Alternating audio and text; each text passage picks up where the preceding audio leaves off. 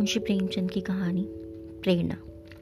मेरी कक्षा में सूर्य प्रकाश से ज़्यादा उद्यमी कोई लड़का न था, बल्कि यूँ कहूँ कि अध्यापन काल के 10 वर्षों में मुझे ऐसी विषम प्रकृति की शिक्षा से साबकाना पड़ा था।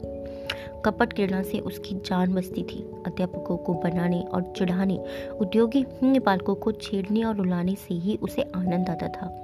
ऐसे ऐसे षड्यंत्र रचता, ऐसे ऐसे फंदे डालता, ऐसे ऐसे मंसूबे बांधता कि देखकर आश्चर्य होता था। गिरोहबंदी में अभ्यस्त क्या था। खुदाई फौजदारों की एक ऐसी फौज बना ली थी और उनके आतंक से शाला पर शासन करता था। मुख्य अधिष्ठा था कि आज्ञा टल जाए, मगर क्या मसाल की कोई उसके हुक्म की अवज्ञा कर सके। स्कूल के चपरासी और अर्देली उससे थर थर कांपते थे। इंस्पेक्टर का मुआयना होने आना वाला था। मुख्य अध्यापिका के हुक्म दिया कि सभी लड़के निर्दिष्ट समय से आधा घंटे पहले आ जाएं। मतलब यह था कि लड़कों को मुआयने के बारे में कुछ जानकारी बातें बतानी थी।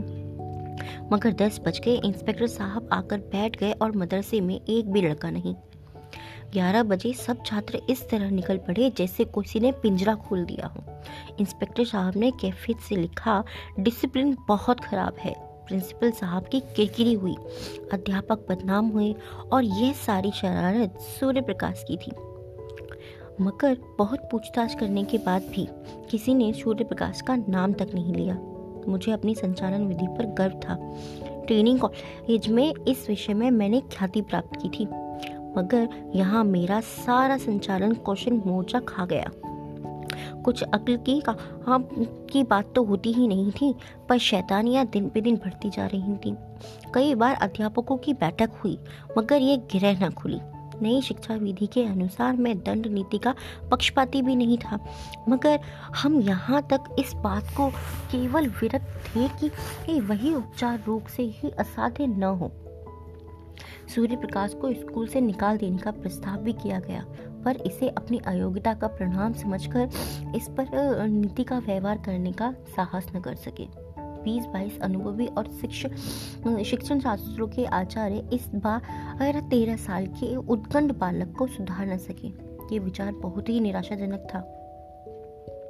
यूँ तो सारा स्कूल उससे त्राही त्राही करता था, मगर सबसे ज्यादा संकट में मैं था, क्योंकि वह मेरी कक्षा का छात्र था और उसकी शरारतों का कुफर मुझे भोगना पड़ता था। मैं स्कूल आता तो हरदम यही खटकने लगता था जैसे आज क्या विपत्ति आने वाली है।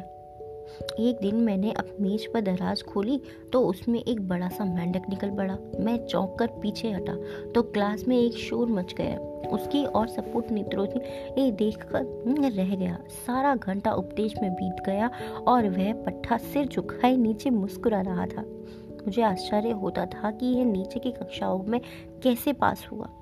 एक दिन मैंने गुस्से से कहा, तुम इस कक्षा में उम्र भर नहीं पास हो सकते। सूर्य प्रकाश ने